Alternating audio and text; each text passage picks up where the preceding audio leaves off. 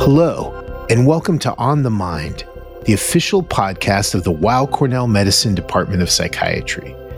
I'm your host, Dr. Daniel Knoepflmacher. In each episode, I speak with experts in various aspects of psychiatry, psychotherapy, neuroscientific research, and other important topics on the mind. The episode you're about to hear is the first installment of a two-part series on trauma, a topic of great importance and much discussion in psychiatry and psychology. As both history and the current news suggest, human experience is rife with crisis, with millions of people in the United States and around the world directly impacted by violence, upheaval, and catastrophic tragedies. While traumatic experiences come and go, debilitating psychological effects persist. Some who endure trauma exhibit a constellation of long-term symptoms that meet the criteria for a diagnosis of post-traumatic stress disorder, or PTSD. However, the majority of people exposed to trauma don't develop PTSD, but still face ongoing psychological distress that manifests in different ways. The effects of trauma can also be intergenerational, with research pointing to neurodevelopmental, genetic, and social factors leading to impacts on the children and grandchildren of trauma survivors. And with era-defining crises like the COVID-19 pandemic, studies of collective trauma reveal widespread and persistent psychological stress across the population, with associated increases in physical and mental illness.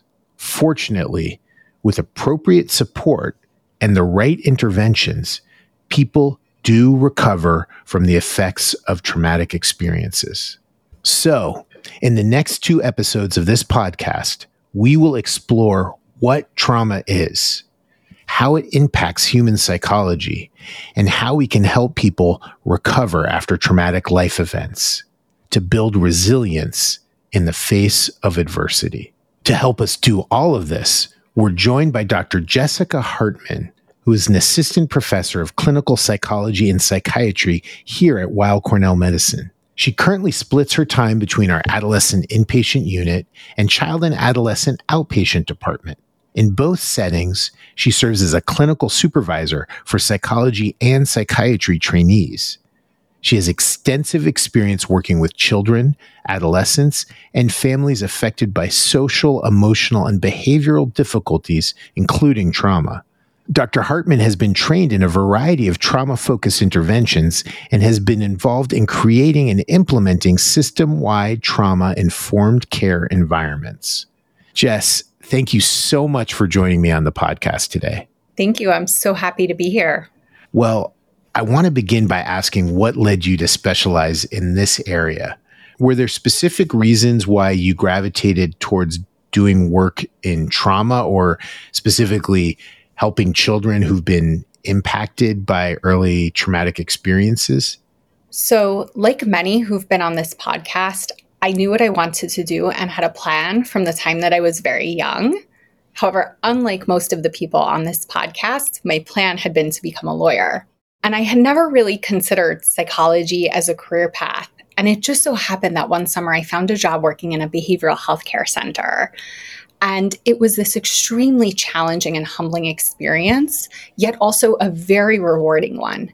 And from there, I sort of threw out that long-term plan out the window and chose to pursue a career in psychology. Now, it should come as no surprise that my long-term career goals from when I started grad school didn't work out the way I expected either. I actually started my clinical experiences in an adolescent hospital program where there were exceptionally high levels of trauma in the population. And I think when you see so early on in your career just how pervasive trauma is, you realize you really can't ignore it. And I was very fortunate along the way to have some amazing supervisors who really encouraged me not to shy away from this hard work of trauma-focused therapy. For me, at least, the beauty in being part of trauma work is that at its core, it's about connection. Yes, you're teaching skills and hopefully reducing symptoms. And it's also very much about the ability for two people to connect in a moment that's very vulnerable. And if you're lucky, you get to be part of someone's journey towards building resilience and growing. If you'll indulge me, I'd like to share some words from a former patient who I think really sums up the value of doing trauma-focused work and why it can be so meaningful. And she writes, "You help me realize that there are actually people out there who care about me, even though it's hard to believe. So thank you. Thank you for giving me hope." That's wonderful. I can understand why that was such a meaningful message to get from a patient, and kind of encapsulates why this work is so important. I just want to say, you mentioned a behavioral health center. Was that by any chance the NewYork-Presbyterian Westchester Behavioral Health Center? By chance it was. And so it's been a very full circle moment for me now to come back and work here as a professor, returning in many ways to the place where my career started. It feels very much like coming home. I like that full circle. Well, I want to get back to trauma specifically. I've used the word trauma several times, but I think it would be helpful to clarify exactly what we mean by this term, especially as it pertains to mental health. So can you provide a definition? Absolutely. I'm going to start by saying there's no sort of single universally agreed upon definition, but we do sort of know broadly what constitutes a traumatic experience. And APA has a nice definition. And what they say is trauma is any disturbing experience that results in significant fear, helplessness, dissociation, confusion, or other disruptive feelings intense enough to have long-lasting negative effects on a person's attitudes, behavior, and other aspects of functioning. Traumatic events include those caused by human behavior, such as rape, war, industrial accidents, as well as by nature, for example, an earthquake, and often challenge an individual's view of the world as just, safe, and a predictable place. With that said, I'd like to also share a definition from Bessel van der Kolk, who's really one of the preeminent researchers in this field, in this area. And I like to sort of share his definition. I think the other one is very sort of formal, and I think his words really speak to what it means to live through a traumatic experience. And what he says is trauma is specifically an event that overwhelms the central nervous system, altering the way we process and recall memories. Trauma is not the story of something that happened back then. It's the current imprint of that pain, horror, and fear living inside of people. That's really helpful. I mean, both of those definitions focusing on the long-term effects, not just the event itself. I'm curious what you think about the preponderance of the use of the word trauma in our popular culture. I think on social media, with celebrities talking about events, some of which may fit that definition, some of which maybe are short of that definition. Do you think that is maybe not a good trend, that there's over-identification with trauma sometimes? That is a good and very loaded question. And I think it's a challenging question. And here's why. When we think about trauma, and when I think about trauma, and something that will hopefully be helpful to others when they think about trauma, is we want to think about the 3 E's. That's something we talk a lot about in this field. And those 3 E's are the event, the experience, and the effects of the event. So I just sort of want to clarify, because I think also a lot of times colloquially people use the term PTSD. They have a bad experience and then they say they have PTSD. And I just sort of want to differentiate, right? Because you can experience a negative event, whatever it might be. And there are a lot of individual and environmental factors that will impact how you experience the event. So your age, your sexual identity, your biological factors, your attachment style, if you have a history of prior traumas. There are environmental factors like the nature of the event, your proximity to the event. Was it something that happened directly to you, or perhaps to a close friend or family member? How your culture or your ethnic group sort of deals with trauma and what's acceptable to talk about, your level of social support, the health of your broader community. These are all sort of things that can impact how you experience an event. And I'm not sure that there's a single agreed upon threshold for what qualifies as trauma. What I can say is if somebody's experienced a difficult event, it can be really invalidating if you then come in, whether you're a professional or a friend or a family member, and you say, no, that's not really a trauma, right? And I don't know that that needs to be our role. I think really what's important to think about is if somebody is telling you that they've experienced a trauma, they're communicating that there's a level of distress that they're experiencing. And perhaps on the medical side of things, I know you work with our residents, right? We teach this to trainees in the ER.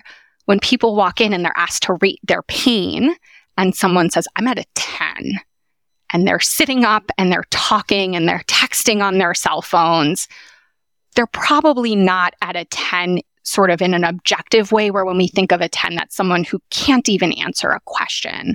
But what they're communicating when they say, I'm at a 10 is, hey, I'm in a lot of pain and I want you to take this seriously. And I think that's the important thing to take away from this. When somebody's saying something's been traumatic, what they're saying is, I lived through something and it's been difficult, and there might be some kind of support that I need.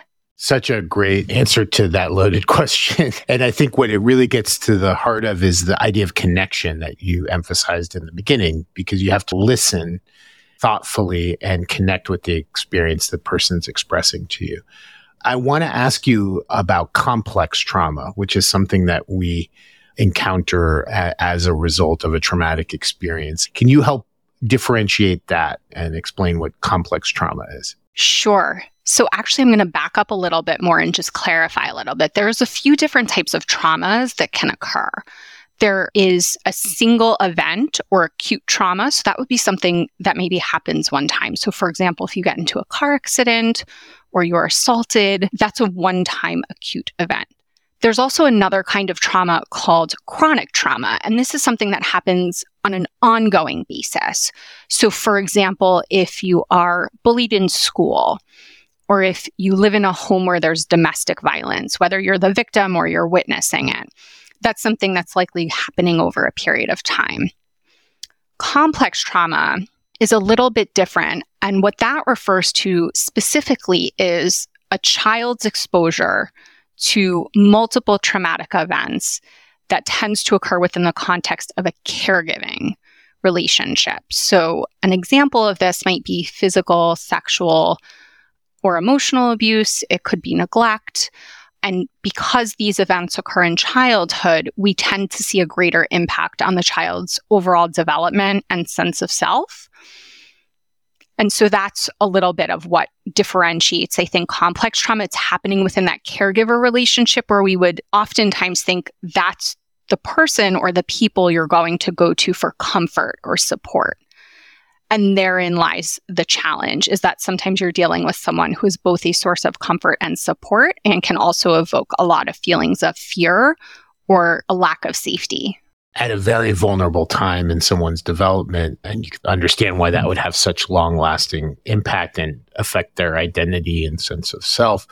I want to ask about, along these lines, the neurobiological and psychological effects of trauma. You gave one example, but in general, what is the neurobiology and then, of course, the psychology that emerges? Sure. So the impacts of trauma, particularly for children and adolescents, and this is also true of adults, it can be wide-ranging and really impact every facet of development, starting with, when you're an infant, attachment, and even as you get older, your biology, your affect or emotional regulation, your behavioral control, your cognition, your self-concept. And in the brain, we know that trauma or a stress response can impact brain development, and specifically the amygdala, which is really sort of the fire alarm in our brain. And what happens when we experience trauma, we're not focusing on any of our higher order thinking or reasoning skills. We're really only focused on survival. And so, just like when a fire alarm goes off in your home, when that fire alarm goes off in your brain, you're only focusing on safety and getting to safety. The problem with trauma, though, is that you essentially have a fire alarm that goes off in situations where there isn't actually a fire. And you may or may not in that moment know that it's a drill. Relatedly, there are other sort of structural changes that we see in the brain. So the hippocampus, which is involved in memory formation, there's smaller gray matter volume, and we know this trauma is largely related to how we recall and remember and process events. And there are also some implications in the prefrontal cortex, which is really what controls our judgment and thinking and higher order reasoning. And those areas of the brain are often less developed. And that is what aids us with things like regulating our attention and awareness, making decisions about the best response to a situation, our ability to initiate conscious and voluntary behavior, determining the meaning and emotional significance of events, and our emotion regulation. So the impacts of trauma can be really sort of far-ranging, and they really sort of fundamentally shape who we are in our brains and our bodies. Well, we both spoke about PTSD a little bit as a specific psychiatric syndrome related to trauma. But as we've both said, many people endure trauma, have long-term psychological distress, but don't meet the specific criteria for a PTSD diagnosis. Can you help us understand the full range of psychological impacts that a traumatic experience can have on an individual? Sure. So I think the main sort of differentiating factor is trauma or a traumatic event is a lived experience. Post-traumatic stress disorder, by contrast, is a mental health condition that is triggered by one of these events. So either experiencing it or witnessing it or hearing about it. And there's sort of a certain constellation of symptoms that get grouped into different types that we think of when we talk about PTSD. And this can include things like intrusive memories, such as flashbacks or having nightmares, avoidance of triggers that remind us of that trauma or traumatic event, negative changes in thinking or mood, so that sense that the world is no longer a safe place. You can become depressed or anxious. And then there are changes in terms of physical and emotional reactions. You often see hyperarousal or a lot of kind of anxiety and jumpiness. And I just want to sort of step back from all this to also make note of the fact that many people who experience a traumatic event have temporary difficulty coping or adjusting.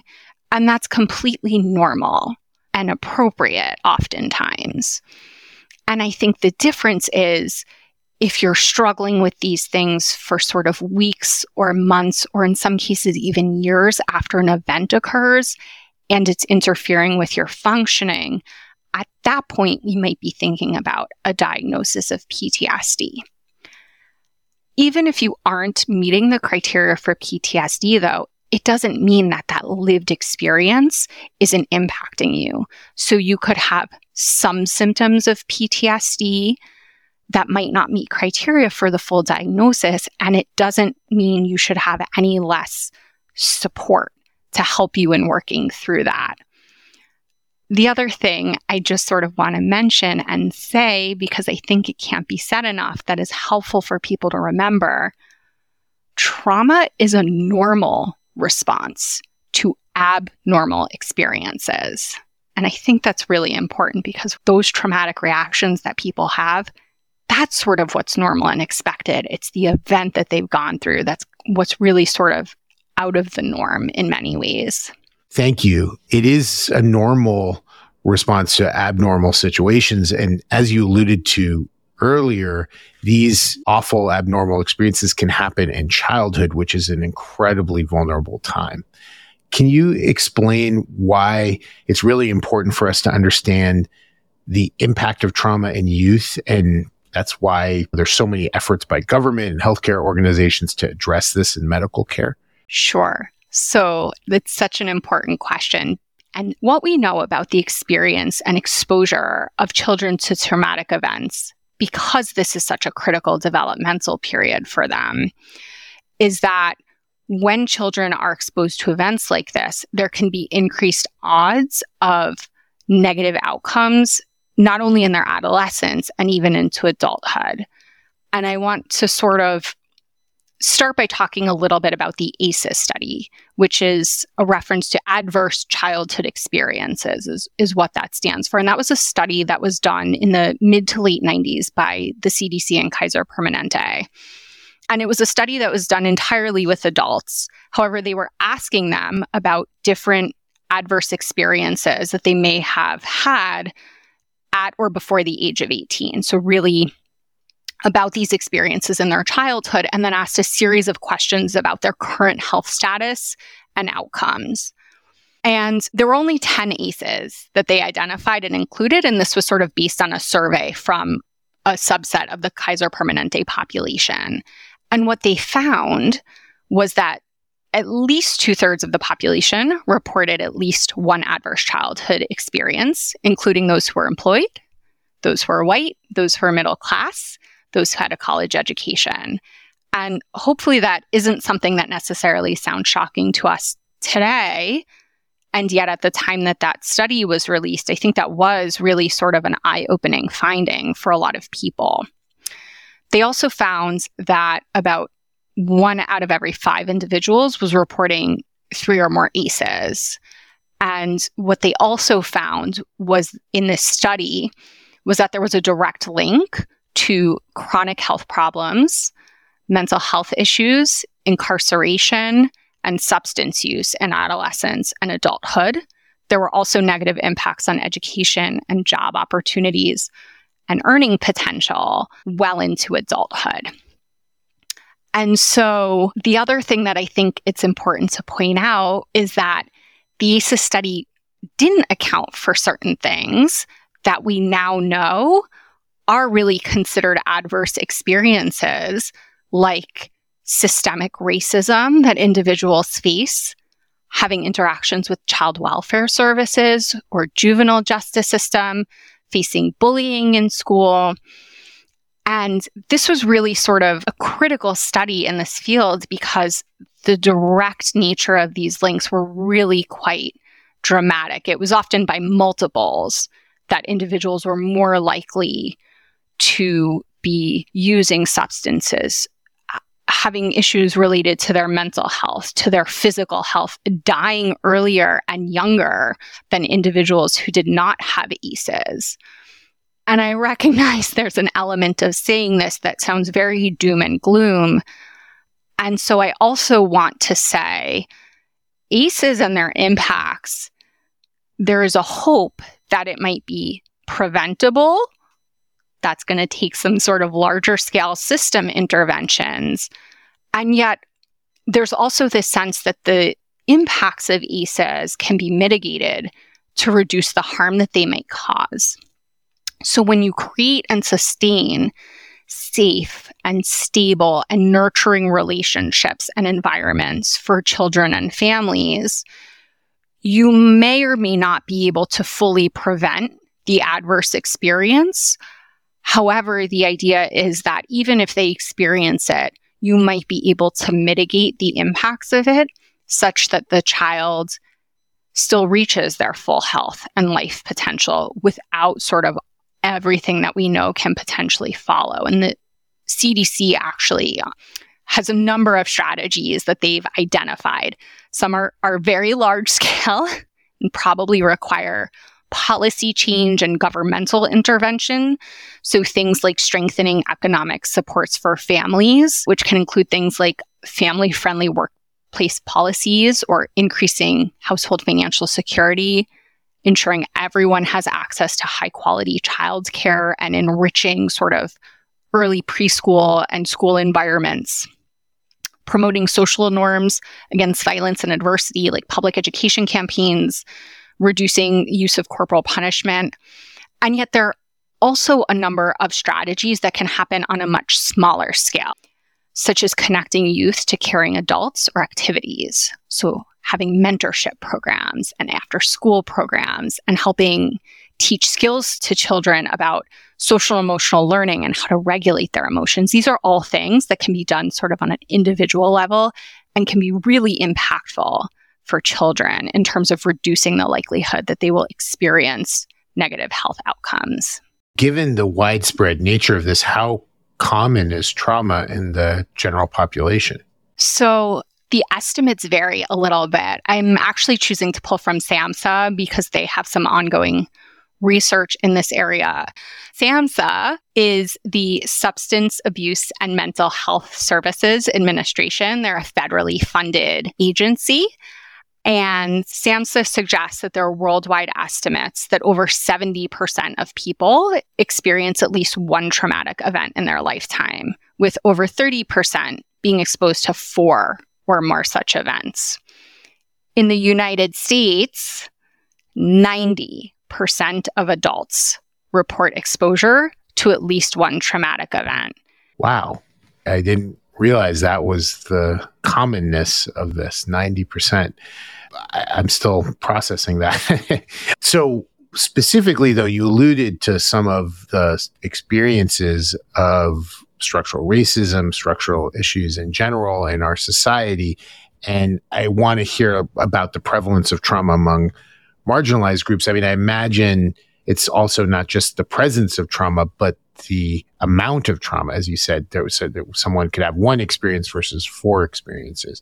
That's a really great question. And I think such an important one, because we really can't ignore the intersection of all of the societal factors that are coming together that are resulting in, unfortunately, the experience of marginalized groups often being exposed to trauma at higher levels.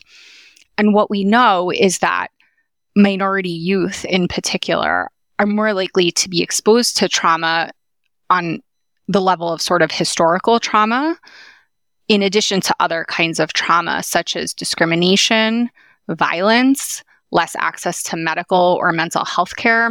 In particular, Black and Latino young men disproportionately experience violence, poverty, incarceration, a lack of access to healthcare, marginalization, and low social status because of the environments that they live in. I also think we should note there are sort of historical and intergenerational traumas, for example, in American Indians or Alaskan Natives, that put them also in a group that is at higher risk to potentially re-experience trauma or experience a different kind of trauma. Individuals who identify as LGBTQI are another group that are up to 4 times more likely to experience violent assault compared to their cisgender and heterosexual counterparts. And I think the crux of what's at this question is, why is this happening? And I think the answer to that really is that trauma is a social justice issue. And what we know is that minority and under-resourced communities disproportionately experience trauma, in part because there's trauma caused by systemic issues such as racism, genderism, homophobia, transphobia, poverty, sexism, ableism. And we know that these can have severe and long-lasting impacts. We also know that these impacts aren't just on the individuals who can experience it. It's the communities at large, and it can also impact these individuals' children and grandchildren. And I think that's why it's so important to really view this through the lens of a social justice issue. And as it relates, from what you're saying, to collective trauma, intergenerational trauma, which you mentioned in the Native American community, that's part of this as well? Absolutely. So collective traumas are sort of a psychological reaction to a traumatic event that affects the society at large. And it's different sort of from an individual trauma in that it's the recollected memory of a group. And so there's this ongoing reconstruction and reproduction of the memory to make sense of it. And some examples of collective traumas that we as a society have sort of experienced recently would be something like the shooting in Sandy Hook, which of course happened, unfortunately, fairly locally to us, the Boston Marathon bombing that took place, right? There were sort of these profound and reverberating impacts, both within the smaller communities and even within sort of the larger communities at large. I also want to talk for a minute about historical trauma, and this is a specific form of collective trauma. And that's a trauma experience to a specific racial or ethnic group. And it really happens on a multi-generational level. And so there are a lot of examples. And so what we talked about before with Native and Alaska Natives being impacted, that happened in Canada too with the Native population in that region. And there are other examples, I think, that we can pretty easily, unfortunately, call to mind, like the Holocaust and slavery, forced migration, things like that. And so what we see in historical trauma, there's a specific targeted community that is targeted for systematic oppression. And it results in suffering within the community. And it's often done purposefully and with malicious intent from outsiders. And what we see is the descendants who live through these events often experience signs and symptoms of trauma as though they experience the trauma themselves. And that's a process that happens both through nature and nurture, right? So we might expect someone who's lived through trauma to parent differently.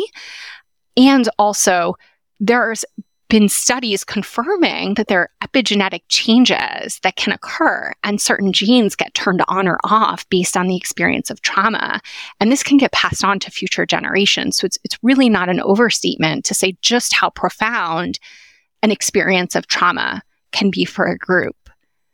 Groups can also help build resilience against trauma, right? You go through something together, and it can be something that sort of uniquely bonds a group together. It doesn't lessen necessarily the impact of the trauma, and yet it can be a source of support and comfort to have a group who's had a similar experience. Speaking of support and comfort, we want to talk about how we can help people who have endured trauma. And in our field, we often hear about trauma-informed care. What is this exactly, and how is this distinct from trauma-focused treatments, which you've alluded to? Yeah. So to me, trauma-informed care really is the answer to how we can impact people in our healthcare system and mitigate the impacts of trauma. And really what it is it's a philosophy for human service fields, including healthcare systems, that recognizes and responds to the impact of trauma and traumatic stress to optimize the effects of healthcare practices and healing. So focusing on the creation and maintenance of safe environments for staff and patients in an effort to minimize practices that could potentially re-traumatize individuals. So we want to have a culture of both physical and psychological safety at baseline. And there's sort of the 4 R's that we talk about that guide the approach. It's a realization of the widespread impact of trauma and pathways for recovery. It's recognition of possible signs of trauma. It's responding to trauma at a systems level through trauma-informed practices and policy, and resisting re-traumatization. And I think the best way we can really think about trauma-informed care is it's a shift in culture from asking, what's wrong with you, to asking the question, what happened to you? And encouraging people to tell their stories. And the CDC and SAMHSA collaborated on sort of these guidelines of what trauma-informed care should look like and the sort of guiding principles. And hopefully they sound like common sense, and yet they're not always employed in a way that's meaningful.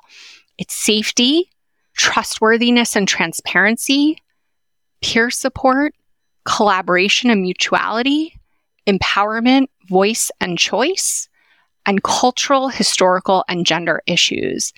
And if we can incorporate these things into our framework, the idea is we don't want a client to have to disclose a trauma history to earn trauma-informed care. It should be the standard, not a specialty.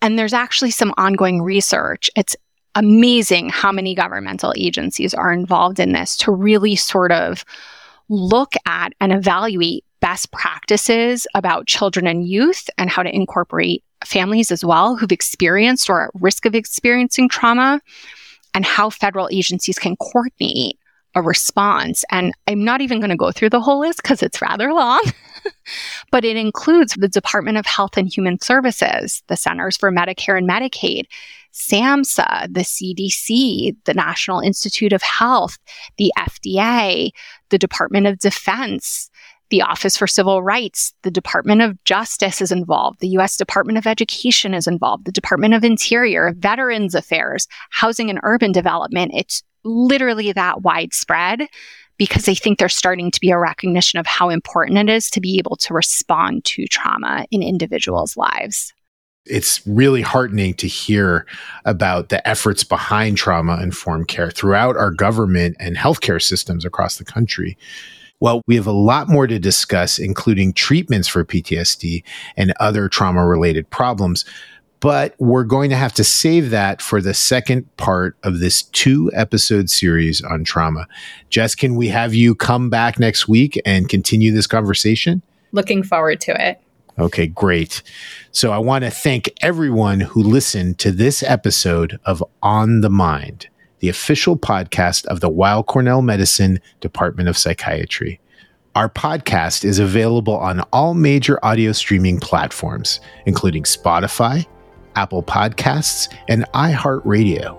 If you like what you heard today, tell your friends, give us a rating, and subscribe so you can stay up to date with all of our latest topics and fantastic guests. We'll be back soon with the second part of this 2-part series. Back to Health is your source for the latest in health, wellness, and medical care for the whole family. Our team of world-renowned physicians at Weill Cornell Medicine are having in-depth conversations covering trending health topics, wellness tips, and medical breakthroughs. With the spotlight on our collaborative approach to patient care, this series will present cutting-edge treatments, innovative therapies, as well as real-life stories that will answer common questions for both patients and their caregivers. Subscribe wherever you listen to podcasts. Also, don't forget to rate us 5 stars. All information contained in this podcast is intended for informational and educational purposes. The information is not intended nor suited to be a replacement or substitute for professional medical treatment or for professional medical advice relative to a specific medical question or condition. We urge you to always seek the advice of your physician or medical professional with respect to your medical condition or questions. Weill Cornell Medicine makes no warranty, guarantee, or representation as to the accuracy or sufficiency of the information featured in this podcast, and any reliance on such information is done at your own risk. Participants may have consulting, equity, board membership, or other relationships with pharmaceutical, biotech, or device companies unrelated to their role in this podcast. No payments have been made by any company to endorse any treatments, devices, or procedures, and Weill Cornell Medicine does not endorse, approve, or recommend any product, service, or entity mentioned in this podcast. Opinions expressed in this podcast are those of the speaker and do not represent the perspectives of Weill Cornell Medicine as an institution.